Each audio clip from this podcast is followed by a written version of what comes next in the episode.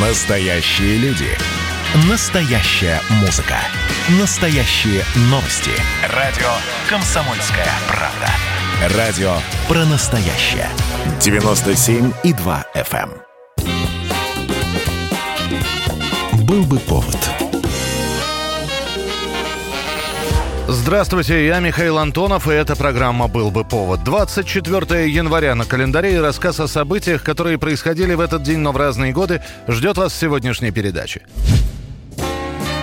1848 год, 24 января. Джеймс Маршалл находит золотой самородок в Калифорнии. Это открытие приводит к тому, что на следующий год вся Америка была охвачена золотой лихорадкой. Вновь, вновь Mickey.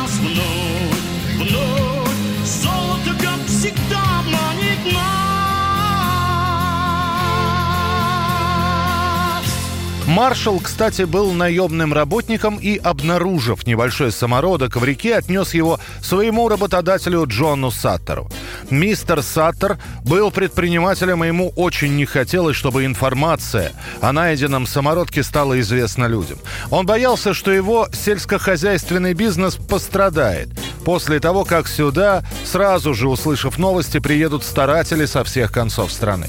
Однако маршал кому-то рассказал о находке в баре, и вскоре весь городок начал бурлить. А уж когда был найден еще один, более крупный самородок, и нашедший его прошелся по улице, крича «Золото из реки Американ Ривер!», ситуация полностью вышла из-под контроля. Вскоре огромное число старателей со всего мира позже названных людьми 49-го, приехали в Калифорнию. Худшие опасения Сатра подтвердились. Его бизнес был разрушен, рабочие уехали на поиски золота, а поселенцы селились на его земле, воровали зерно и скот. В порту Сан-Франциско из-за лихорадки оказалось целое скопление брошенных кораблей. Горожане превращали эти корабли в склады, магазины, таверны, гостиницы, а одно судно даже стало тюрьмой. Спустя несколько лет похожая золотая лихорадка начнется в штатах Колорадо, Айдахо и Невада. 24 января 1921 года учитель Кристиан Нельсон, эмигрировавший в США из Дании, открывший в городке Анава в штате Айова лавку сладостей, получает патент на новое лакомство – эскимо. Eskimo an Eskimo pie. Получилось эскимо случайно. Нельсон готовил партию мороженого к отправке, а параллельно что-то делал с применением жидкого шоколада. И вот, неудачно повернувшись, Нельсон опрокидывает кипящий шоколад на готовые упаковки с мороженым. Товар, конечно, пришлось выбросить, но сама идея о том, что мороженое можно сверху заливать шоколадной глазурью, Нельсону запомнилась, и уже через какое-то время он со своим партнером Расселом Стовером готовит первую партию эскимосского пирога «Эскимо Пай». Первая промышленная партия объемом в 25 тысяч штук была выпущена в 2020 году, и уже 24 января 1921 года новое изобретение было запатентовано в США. Вскоре эскимо становится одним из самых популярных видов мороженого не только в США, но и в Европе. А в середине 30-х годов во время одной из командировок эскимо увидел нарком продовольствия СССР Анастас Микоян. По его инициативе было куплено оборудование для производства мороженого. И первая партия эскимо появилась на улицах Москвы уже в 1935 году. Кстати, до войны мороженое так и называлось даже в СССР «Эскимо Пай», а уже в послевоенное время название окончательно сократят до «Эскимо». Это вкуснее самого дивного щербета.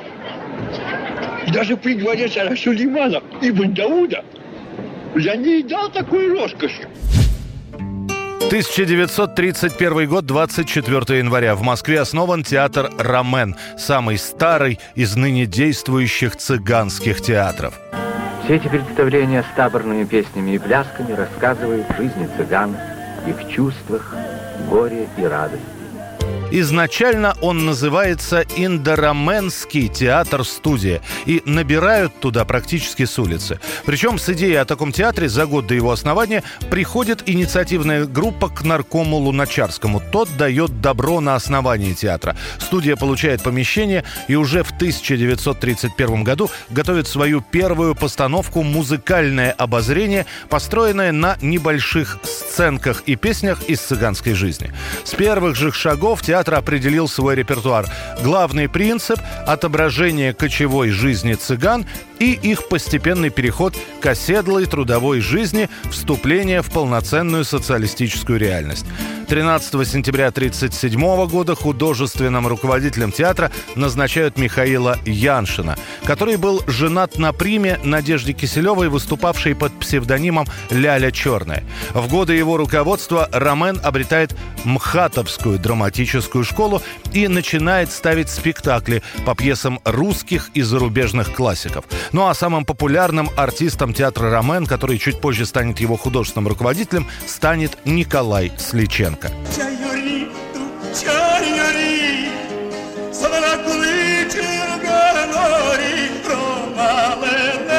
Течавалене, Опа!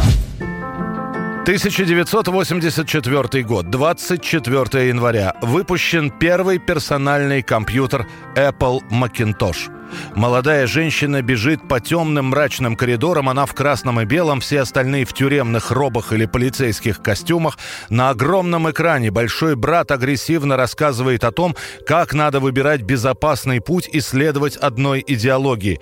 Девушка бросает молот в экран, и все вокруг замерзают. Добрый мужской голос говорит, 24 января 1984 Apple представит Macintosh. И вы увидите, почему 1984 не будет таким, как в 1984. И на экране появляется знакомый логотип с яблоком. On January 24th, Apple Computer will introduce Macintosh.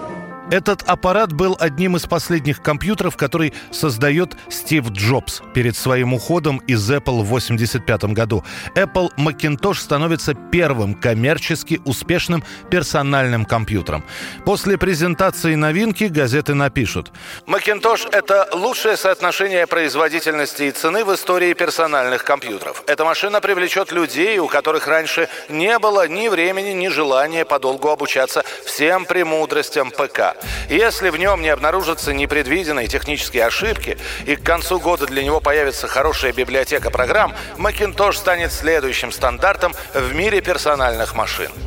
К апрелю 1984 года компания Apple продаст 50 тысяч моделей компьютеров. К 3 мая 70 тысяч. К концу года 280 тысяч. На 50% больше, чем ожидалось. Это позволит компании Apple впервые обойти своих конкурентов IBM PC и снова закрепиться на рынке в качестве лидера. Самый мощный способ повлиять на развитие компании Apple, который я увидел, это с помощью своего собственного примера. Именно поэтому я потратил два с половиной года своей жизни на проект Macintosh. Я хотел сказать, смотрите, есть более эффективный способ работать, и затем пример проекта Macintosh повлиял на компанию Apple в целом. Это была программа «Был бы повод» и рассказ о событиях, которые происходили в этот день, 24 января, но в разные годы. Очередной выпуск завтра. В студии был Михаил Антонов. До встречи. Был бы повод.